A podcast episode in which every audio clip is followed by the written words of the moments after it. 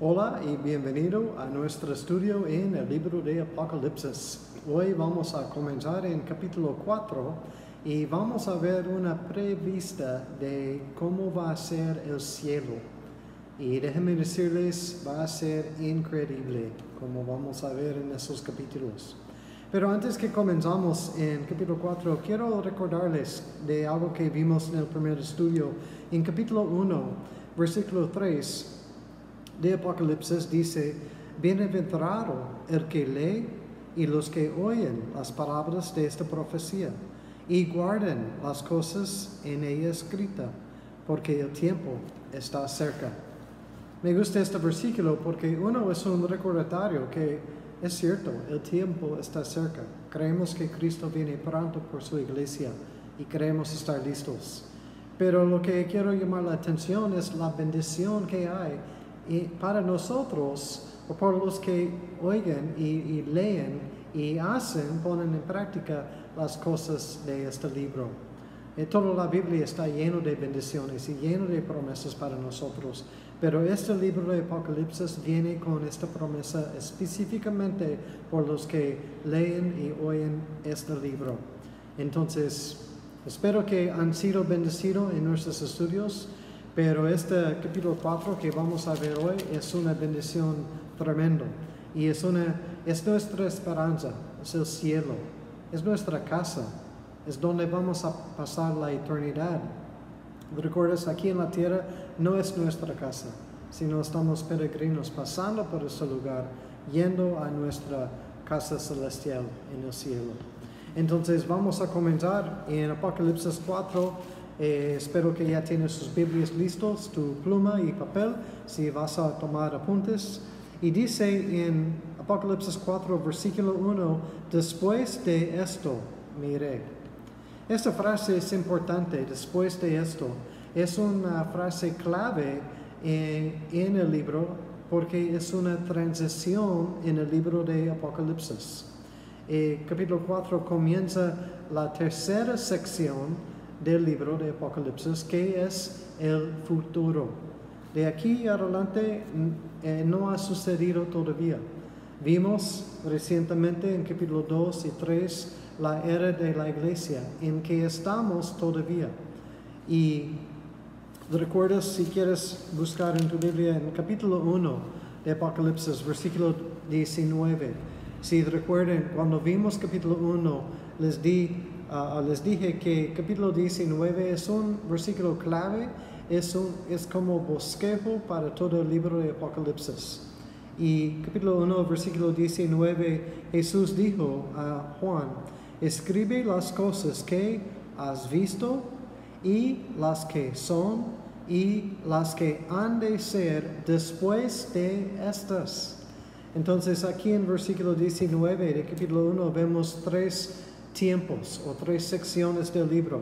Las cosas que has visto, Juan, y eso es una referencia a capítulo 1, también es el pasado. Has visto, refiriéndose al pasado.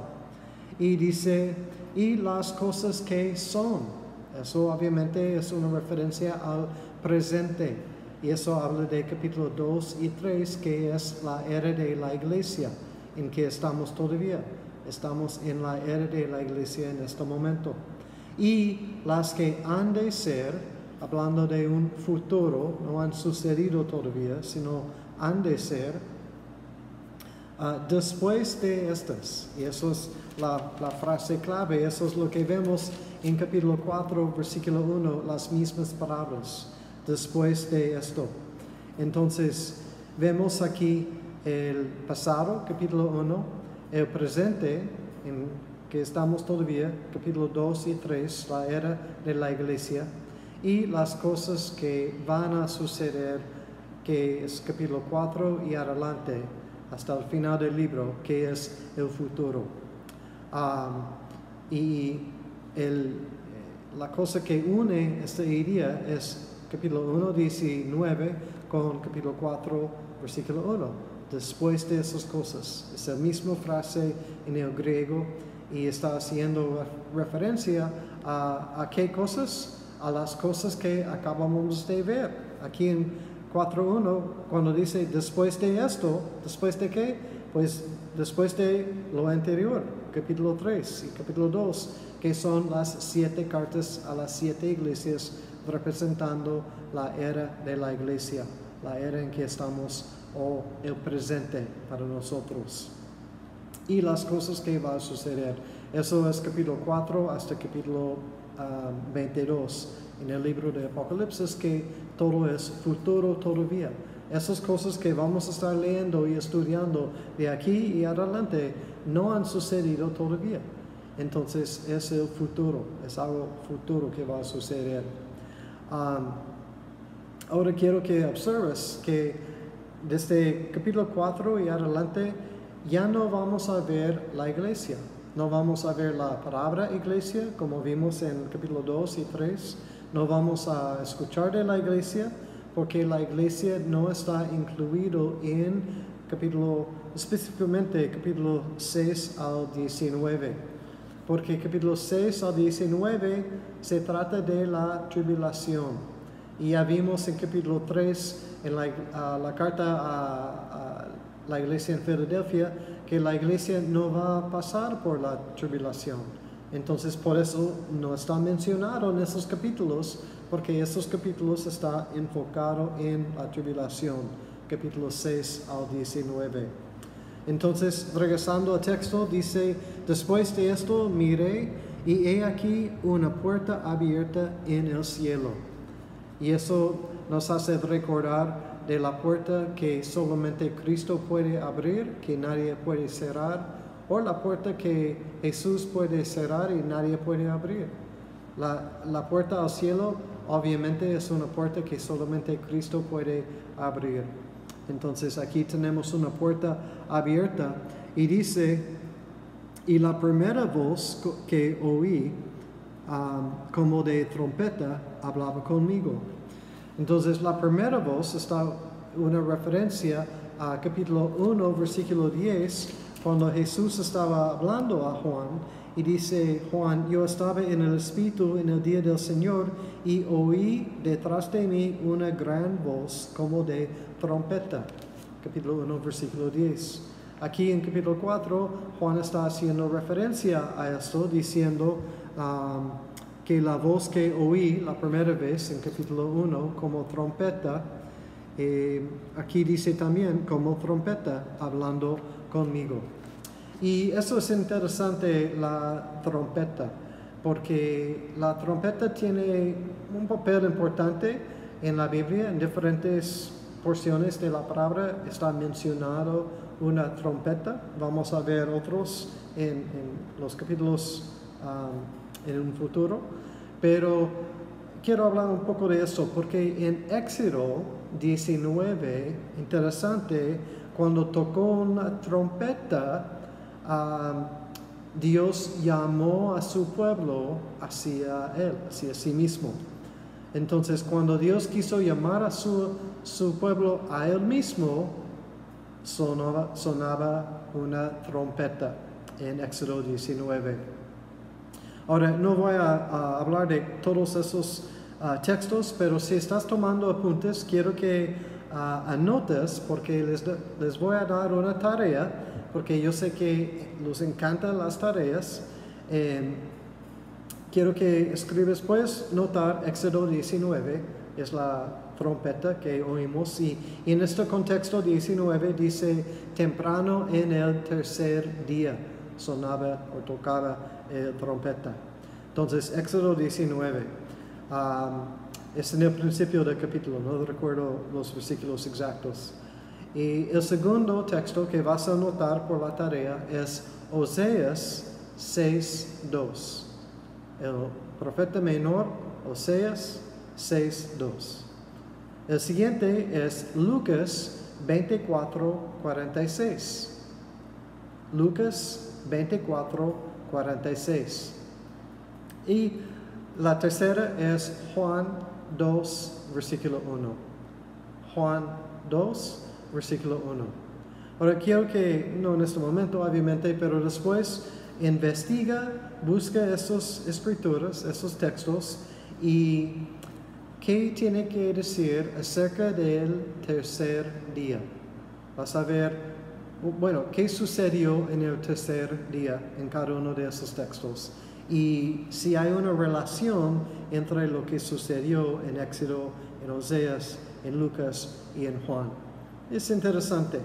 Ah, luego puedes entregar tus tareas, los voy a calificar, ah, los voy a anunciar aquí en YouTube. No, no es cierto. Eh, es algo que pueden hacer para eh, informarte y, es interesante. Creo que vas a encontrar eso bien interesante al respecto al tercer día y en algunos casos una trompeta.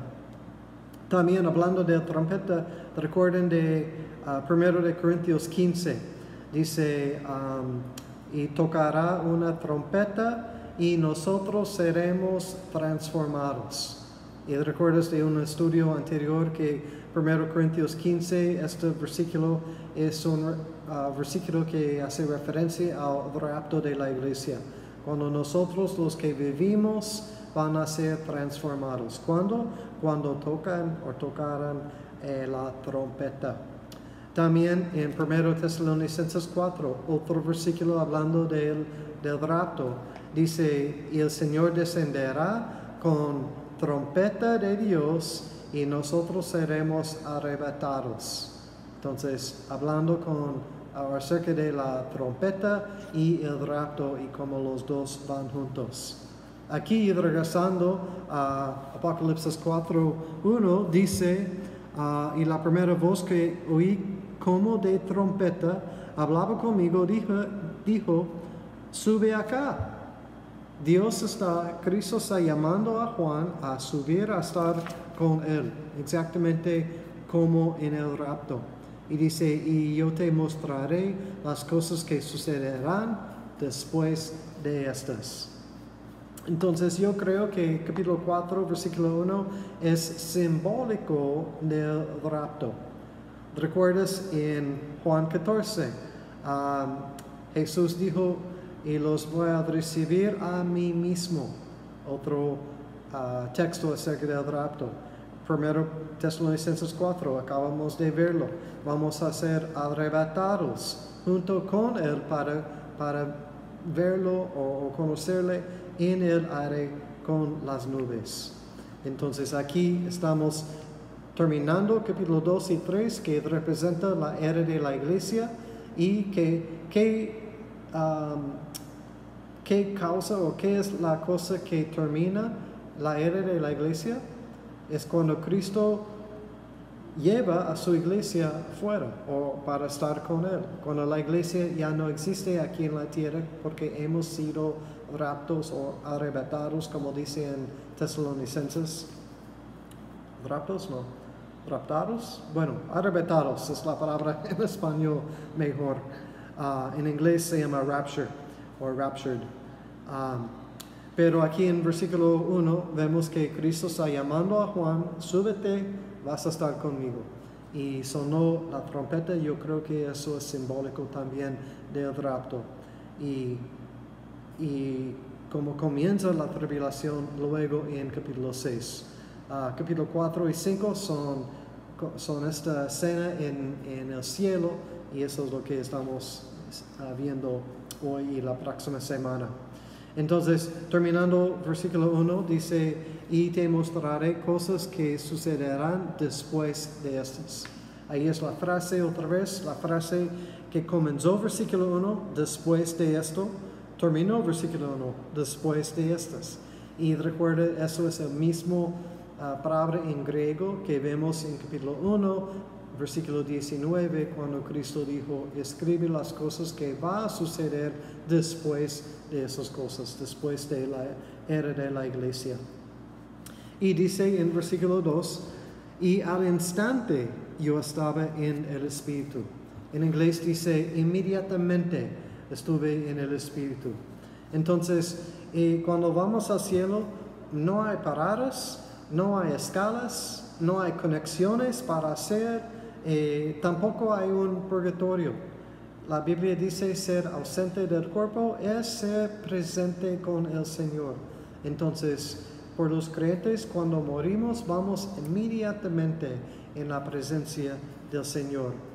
Y dice en versículo 2, al instante yo estaba en el Espíritu y he aquí un trono, um, un trono establecido en el cielo y en el trono uno sentado. Entonces la primera cosa que Juan vio es el trono, el trono de Dios. Y uh, quiero que observen aquí en el texto las preposiciones. Que son importantes y también nos, ayuda a entender un poquito mejor el texto y, lo que estamos uh, viendo, leyendo, imaginando o más bien uh, visualizando eh, que dice acerca del cielo. Entonces dice, en el trono uno sentado, en el trono uno sentado. Y eso, como vamos a ver, es Jesucristo.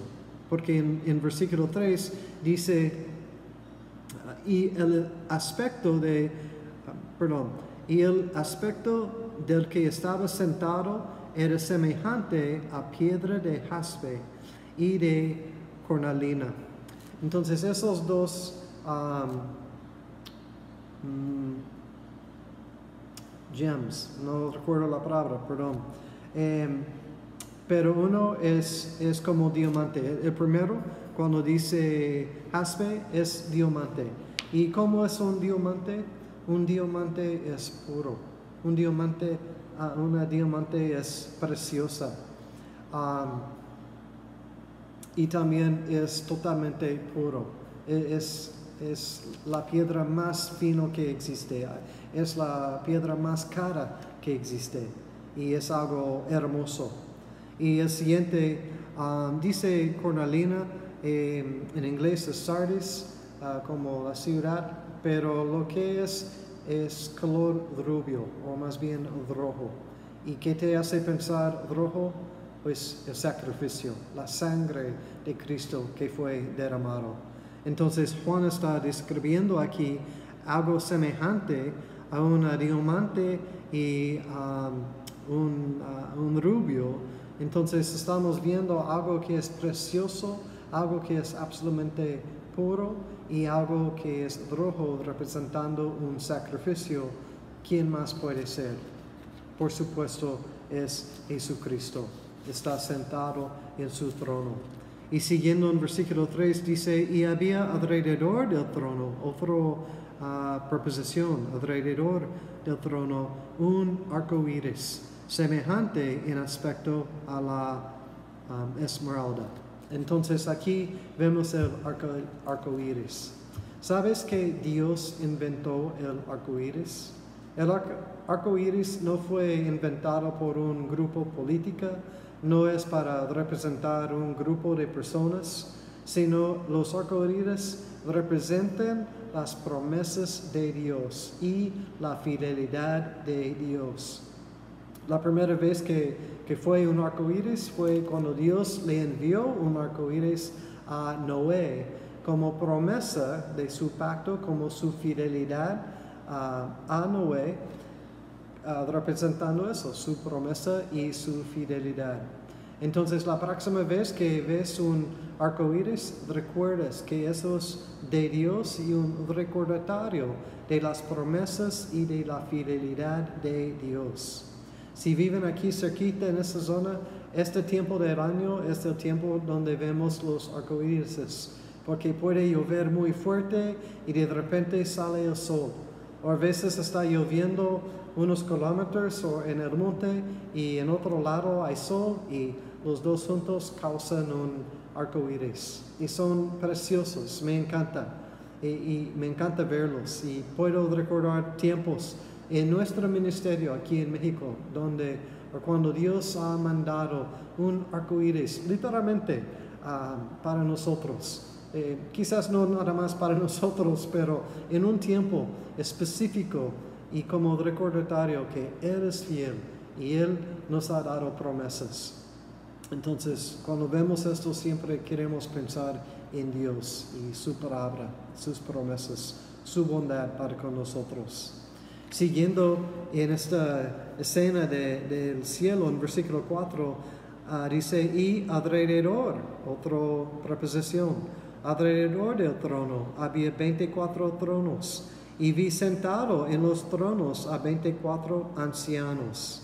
Entonces Juan vio, uh, o vio uh, más tronos. Alrededor del trono principal había 24 tronos más. Y no vacíos, sino ocupados por 24 ancianos sentados.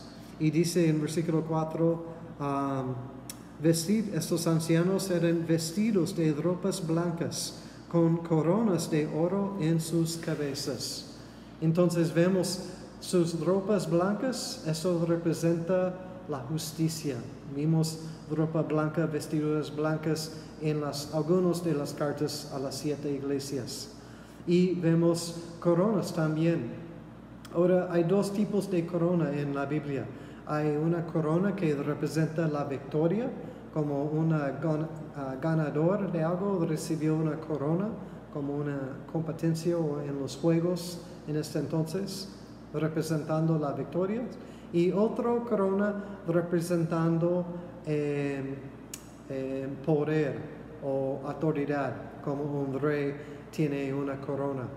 En la palabra aquí en versículo 4 hace referencia a una corona de, victorio, de victoria. Entonces eso nos dice que ah, los ancianos sentados en los tronos eran victoriosos por sus coronas y eran santos o justos por su ropa blanca. Entonces, ¿quiénes son esos 24 ancianos? Bueno, primero voy a decirles quién no son no son ángeles. Porque luego, la próxima semana, en capítulo 5, vamos a ver que estos ancianos eran redimidos. Y los ángeles no son redimidos, redimidos sino eh, no han pecado. Nosotros hemos sido redimidos, hemos recibido la redención de Cristo. Entonces, son personas. Ah, y su, su ropa nos muestra que son eh, justos y son victoriosos ah, o vencedores. ¿Recuerdas esta palabra de las siete cartas a las siete iglesias? Entonces es probable, no sabemos exactamente, pero es probable que esos ancianos representen los redimidos, los que son salvos. Y es probable que son doce de los patriarcas de Israel, representando los doce tribus de Israel en el Antiguo Testamento, los santos del Antiguo Testamento, más doce, los otros doce son los doce ah, apóstoles, representando la iglesia en el Nuevo Testamento. Entonces tenemos los creyentes representados aquí delante del trono los que han, puesto su fe en el Mesías, Jesucristo. Los del Antiguo Testamento, antes de la cruz, y los del Nuevo Testamento, después de la cruz. Eso incluye nosotros hoy en día. Entonces, no estamos seguros, tiene sentido, vamos a ver cuando llegamos al cielo. Pero si tengo la razón, recuerda, yo les dije, ancianos de Antiguo Testamento y Nuevo Testamento y dice en versículo 5, siguiendo esta descripción, dice, y del trono, otra preposición, salían relámpagos y trenos y voces. Me, hace recordar em, los relámpagos y trenos de luz que hay eh, en esta época aquí en México. Y ah, hay una noche, estuvo bien claro, fui a la cama y pensé, wow, qué hermoso la noche, puedo ver las estrellas. Y de repente eh, llegó las nubes y comenzó el, ruido y las luces y llovió un, ratito. pero es, es poderoso, eso habla de poder y fuerza, obviamente el poder y la fuerza de Dios. Y si has estado aquí en una tormenta, es poderoso, es impresionante. Y a veces cuando los ruidos, eh, los eh, frenos, frenos. Eh, cuando están cerca pueden ser tan fuertes que, que te despierten en medio de la noche. Eso es poderoso y eso es una pequeña pista de lo que va a ser en el cielo delante del trono de Dios. Y dice, a las cuales son los siete, ah, siete espíritus de Dios. Y eso ya vimos en capítulo 1, versículo 4, hice referencia a Isaías 11, 2, ah, cuando vemos los siete nombrados. Ahora, no son siete espíritus individuales, más bien son siete características del Espíritu Santo que es uno. Entonces tenemos esta escena delante de, bueno, en el cielo, alrededor del trono, y seguimos en versículo 6, dice, y delante del trono había como un mar de vidrio semejante al cristal, y junto al trono y alrededor del trono cuatro seres vivientes, llenos de ojos delante y detrás. En esos versículos vemos um, esos cuatro seres vivientes. Eh, podemos leer estos también en Ezequiel capítulo, capítulo 1 y tiene la, la, misma descripción, una descripción bien parecida de aquí a Apocalipsis 4. Y esos son los ángeles que se llaman uh, querubines. Es un, clase, una clasificación de ángeles. Y Um, tienen diferentes, hay cuatro y tienen diferentes características. Y hay diferentes interpretaciones en qué significan las, las uh, características, pero la mayoría nos lleva a Cristo. Y como junto con Cristo los evangelios. Entonces vamos a verlos aquí en versículo 7. Dice, el primer ser viviente era semejante a un león y el león, como es, es poderoso. También el león es rey de la selva. Entonces vemos a Jesús, el rey. Jesús fue presentado como rey en el Evangelio de Mateo y también es rey de um, Judá, hablando de Jesucristo. Entonces Jesús, el rey.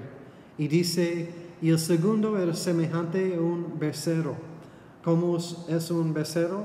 Un becerro es, fuerte, es, un animal que trabaja, es un animal de servicio, trabaja en el campo. Y Cristo vino para servir. Y Cristo el siervo está mostrado en el Evangelio de Marcos. Siguiendo, dice, um, el tercero tenía rostro como de hombre. ¿Cómo es hombre? Bueno, es humano el hombre piensa, es racional, puede, puede razonar, no como los, los animales. Y en el Evangelio de Lucas, Jesús está presentado como el Hijo del Hombre. Entonces vemos a Jesús aquí. Y dice, y el cuatro era semejante a un águila volando. Y el águila volando puede volar súper super alto y puede ver todo. Ya vimos que Cristo ve hasta las mentes y los corazones del hombre. En el Evangelio de Juan vimos Jesús como Hijo de Dios, Dios que sabe todo, que puede ver todo. Entonces los cuatro seres vivientes y los 24 ancianos hasta este momento están en el cielo. Y dice en versículo 8, um, y los cuatro seres vivientes tenían cada uno seis alas y alrededor y por dentro estaban llenos de ojos, y no se saben día y noche de decir, Santo, Santo, Santo, es el Señor Dios Todopoderoso, el que era, el que es y el que ha de venir. Eso es una canción hermosa. Y aquí vemos santo, no nada más una vez, no nada más dos veces, sino tres veces, hablando de la santidad perfecta y completa de Cristo. Y dice, um, Señor Dios Todopoderoso. Y Él es así. Espero que Él es Señor de su vida, de tu vida. Y yo sé que es Señor de mi vida. Y también es Dios, es el único Dios, no hay otro Dios. Y todopoderoso, no hay alguien más poderoso, no hay alguien más fuerte sino Dios es todo poderoso. Y dice el que era, el que es y el que ha de venir. porque Dios es eterno, Cristo es eterno. Hablando del pasado, el que era, presente, el que es, y futuro, el que ha de venir, porque Cristo está fuera de tiempo, fuera del tiempo, es eterno. Y siguiendo en versículo 9 dice, y siempre que aquellos seres vivientes dan gloria y honra y acción de gracias al que está sentado en el trono, al que vive por los siglos de los siglos. Entonces en versículo 9 aquí vemos los seres vivientes daban gloria al Señor y la gloria es para el Señor y solamente para el Señor, no es para nosotros, no es, no es para el hombre. Dice en Isaías 42, 8 que la, digo, la gloria es para Dios, nadie más. Y también la honra, esto habla de la reverencia que, que pertenece a Cristo, tomando primer lugar, preeminencia en nuestras vidas. En segundo de Pedro 1 podemos ver en segundo Pedro 1 versículo 17 dice, pues cuando él, hablando de Cristo, recibió de Dios Padre honra y gloria, le fue enviada desde la ah, magnífica gloria una voz que decía, ese es mi Hijo amado, en el cual tengo complacencia. Y quizás recuerdas esta frase, es cuando Jesús fue bautizado y vino esta voz de arriba, del Padre ah, de Dios, o, Dios Padre, digo, ah, diciendo, eso es mi Hijo. Pero aquí en este versículo dice que Cristo recibió honra y gloria de su Padre, porque la honra y la gloria es para Dios y nada más para Dios que para Dios. Y dice acción de gracias. Eso está tan importante también. ¿Qué tanto o qué, qué frecuente das gracias a Dios? Y no estoy hablando de, ah, gracias a Dios, porque decimos esto sin cuidar lo que estamos diciendo. No, no voy a decir que estamos tomando su nombre en vano, pero hay que cuidar con esta frase, gracias a Dios, porque lo, lo hacemos como, como tan fácilmente que no significa nada. Pero estoy hablando de cuándo es la última vez que en las oraciones tomar, tomaste tiempo para orar y dar gracias a Dios por algo específico. Una respuesta a las oraciones, una provisión, una bendición que recibiste. Eso es importante al recordar, reconocer y dar gracias a Dios por las cosas que Él hace por nosotros. En, Romanos 1 dice que los que no son agradecidos eh, te lleva a ser necio y con corazones uh, endurecidos o, ah, o oscuros. No queremos ser así, sino ah, un corazón agradecido es un corazón que tiene gozo, que está contento, que está lleno, porque reconocemos lo que Dios ha hecho por nosotros. Entonces quiero animarles, tomar tiempo hoy para dar gracias a Dios específicamente por las cosas que Él ha hecho por ti, recientemente o en el pasado, pero da gracias a Dios. Es una forma de adorar a Dios. Y eso es lo que estamos viendo aquí en capítulo 4, en versículo 8, y ahorita vamos a ver otro en versículo 11. Y la adoración a Dios, eso es lo que están haciendo en el cielo, están adorando a Dios. En versículo 10 dice, y los 24 ancianos se postran delante del que está sentado en el trono, Cristo, y adoran al que vive por los siglos de los siglos, Cristo, y echan sus coronas delante del trono, a Cristo. Entonces los 24 ancianos también están adorando a Cristo delante de su trono y echando sus coronas hacia Él reconociendo que es por Él que tienen coronas y como ofrenda quieren ofrecer sus ofrendas a Cristo. Entonces, estamos aquí en una, un servicio de adoración. un worship service, decimos en inglés. Y voy a decirles que esta adoración va a crecer y crecer en capítulo 5. Entonces, eso nada más es el principio. Y eso es increíble, es, es hermoso para ver y leer y imaginar, pero va a seguir creciendo en capítulo 5 que vamos a ver la próxima semana. Y dice en versículo 11, um, terminando el capítulo, eso es lo que están diciendo los, um, cuatro, los 24 ancianos.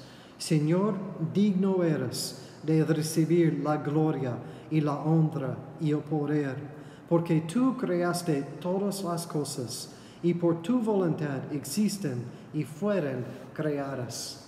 Esa es la canción que están cantando y es, es hermoso. Digno eres tú, Señor Vamos a ver esto eh, la próxima semana. ¿Por qué Él es digno? Vamos a contestar esta pregunta en capítulo 5. Y dice, por, tú eres digno para recibir la gloria y honra y poder. Y acabamos, acabamos de ver esto, la gloria y la honra en el versículo anterior. Dice, porque tú creaste todas las cosas. Y eso es cierto. Cristo, creo que fue la, la la semana pasada que vimos que Cristo no es un, ser creado, sino Él es el creador. Y sabemos de Juan 1, versículo 1, en el principio, hablando de Génesis 1, 1, en el principio era el verbo, y el verbo era con Dios, y el verbo, el verbo era Dios. Y luego en el capítulo dice, y el verbo se hizo carne y vivió entre nosotros. Entonces, eso está hablando de Cristo. Cristo fue en la creación. Y también en Colosenses 1, 16 dice, todas las cosas fueron creadas en Él, hablando de Cristo, y por medio de Él, hablando de Cristo, y para Él, hablando de Cristo. Cristo era en, en el principio, es creador de todo.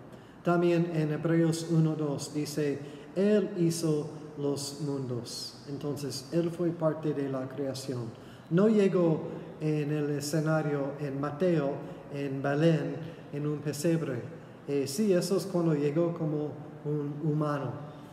Pero Cristo estuvo porque, recuerdas, Él es eterno, eh, eterna. Existía, es y todo va a existir porque es fuera de tiempo. Y dice, um, esta última frase dice, y por tu voluntad existen y fueron creadas.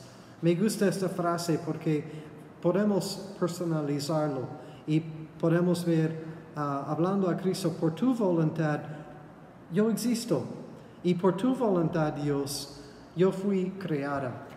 Eso nos hace pensar, ¿por qué tú existes? ¿Por qué fuiste creado? Y eso es la pregunta que quiero que, que tomes después de este estudio y medites en esto y piensa en la respuesta. Busca en la palabra. Y puedes ver en Efesios 2.10 una razón. Pero lo que me gusta es en Eclesiastes 12, versículo 13. Y lo voy a leer. Esto fue escrito por Salomón. Salomón fue, el hombre más sabio que, que ha vivido y también fue el hombre más rico que vivió. Y al final de su vida llegó a esta conclusión. Dice, el fin de todo el discurso, oíd de este. Teme a Dios y guarda sus mandamientos, porque eso es el todo del hombre. Entonces, ¿por qué fuimos creados? ¿Por qué existimos? Eh, para conocer y adorar a Dios, para tener comunión con Dios. Eso es el propósito de nuestras vidas. La pregunta es si estás aprovechando el propósito de tu vida. Cristo te creó y te creó con un propósito. ¿Estás cumpliendo este propósito? ¿Estás disfrutando la comunión con Dios? ¿Disfrutando esta comunión íntima y estrecha con Él todos los días? Eso es la razón para que fuiste creado. Entonces aprovecha y disfruta esta comunión. Todos adoramos algo o a alguien. Algunos adoran a ellos mismos. Ellos son primero en sus vidas. Otros adoran los deportes. Si has ido a un, um, eh, partido profesional, puedes ver, hay gente que verdaderamente adoran el deporte. Algunos adoran ídolos. Y no estoy hablando de una estatua, estoy hablando de ídolos como dinero, como carrera, trabajo, ah, como otras personas aún, una relación. ¿Qué es primero en tu vida? Asegúrate que lo que adoras es tu creador, porque por, eso fuiste creado. Y Él es digno, y solamente Él es digno de recibir nuestra adoración. Y una cosa más, no esperes hasta que llegues al cielo, aquí en capítulo 4, para comenzar adorando a Dios, sino comienza hoy. Disfruta tu relación con Él. la adoración a Dios es una forma de vivir, es un estilo de vida y es maravilloso. Entonces, eso aquí en la tierra es un ensayo por lo que viene en el cielo. Prepárate, ponte listo y aprende las canciones aquí en capítulos 4 y capítulo 5, porque vamos a estar cantándolas en el cielo, delante del trono. ¿Puedes imaginarlo? Va a ser increíble y no puedo esperar, pero yo sé que el tiempo de Dios es perfecto. Entonces, ven pronto, Señor, queremos verte, queremos estar en tu presencia. Que Dios les bendiga. Haz tu tarea. Lees capítulo 5 también. Prepárate por el próximo estudio. Y nos vemos en el próximo. Que Dios les bendiga.